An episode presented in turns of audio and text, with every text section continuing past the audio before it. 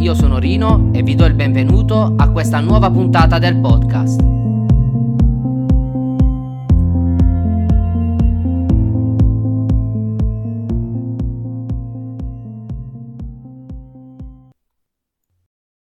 L'episodio di oggi è La telefonata. Che la calma sia la virtù dei forti, l'abbiamo sempre saputo. Quello che dobbiamo imparare, invece, è che la fretta non porta a nulla, se no quando bisogna intervenire tempestivamente per salvare qualcuno.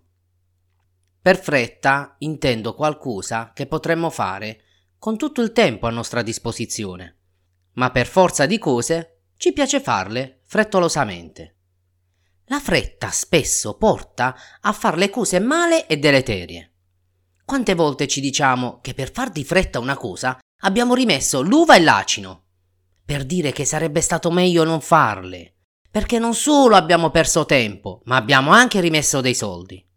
Quindi il non avere fretta di fare le cose sembra sia la morale di oggi. Ma vi voglio raccontare una storia.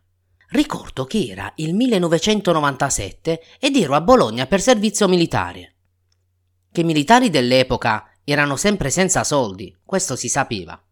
Quello che invece in molti non sanno è che di modalità per risparmiare ve ne erano tante ed anche molto fantasiose. Ognuno di noi aveva un metodo infallibile per spendere il meno possibile. Lo stipendio di un militare di leva all'epoca era di circa 100.000 lire, un classico rimborso spese. Il resto ce lo mandavano i nostri genitori attraverso i vaglia postali. Uno di questi metodi assurdi per risparmiare, uno di quelli della serie non è vero ma ci credo, era quello di far durare di più la famigerata scheda telefonica per chiamare dai telefoni pubblici. Sì, avete capito bene. Vi era un metodo applicato, potevi parlare più tempo a telefono. Quindi spendere di meno. Ricordo che un giorno, mentre ero con i miei commilitoni a passeggio per il centro di Bologna, ci fermammo davanti a un bar. Ognuno di noi a turno entrammo nella cabina telefonica per chiamare chi i nostri parenti, chi la sua ragazza e chi i suoi amici.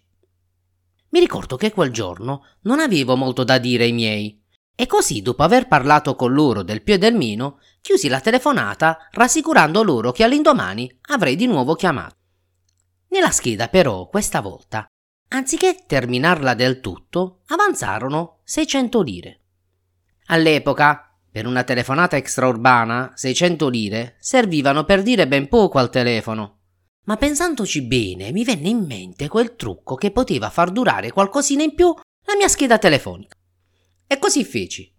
Il trucco consisteva a digitare tutte le cifre del numero di telefono desiderato e poi digitare un numero tale che l'ultima cifra del numero telefonico e il numero aggiuntivo fossero come somma 10. Questa cosa ovviamente era un segreto di chi lavorava nei telefoni, il classico segreto di Pulcinella. Quindi, con questi ultimi spiccioli, rimasti nella scheda telefonica, decisi di chiamare una mia zia, una sorella di mio padre, che non sentivo da quando ero partito. Certo, non mi aspettavo che dovessi raccontare tutta la mia storia, da quando ero partito fino a quel giorno, ma mi concentrai, fici mente locale, su tutto ciò che volevo raccontare in breve e mi apprestai a digitare il numero telefonico. Il numero finiva con 3, quindi il numero aggiuntivo doveva essere 7, in quanto l'ultima cifra 7 più 3 fa 10. Squilla.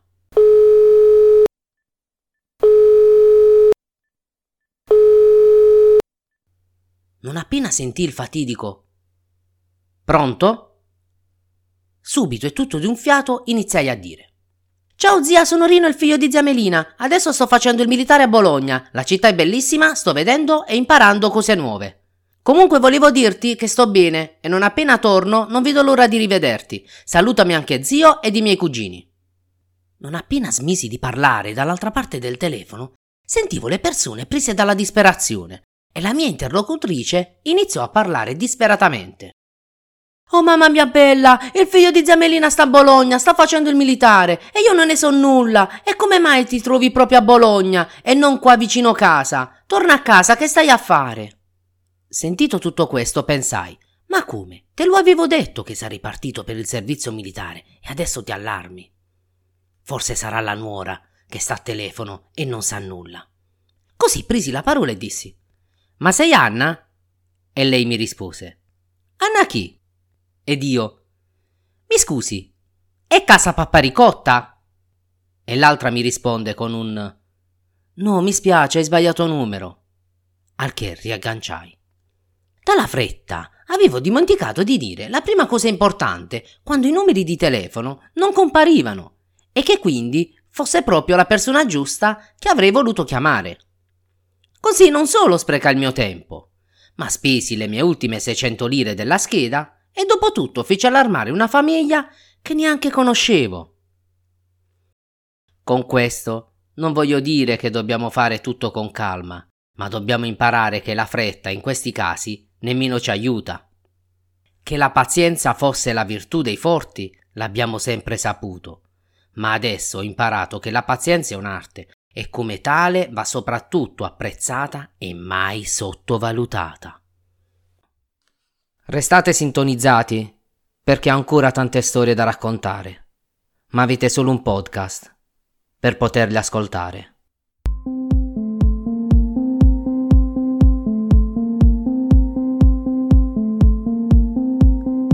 Questo è tutto, ci aggiorniamo sul canale Telegram t.me slash l'angolo di Rino oppure sul blog langolodirino.ml.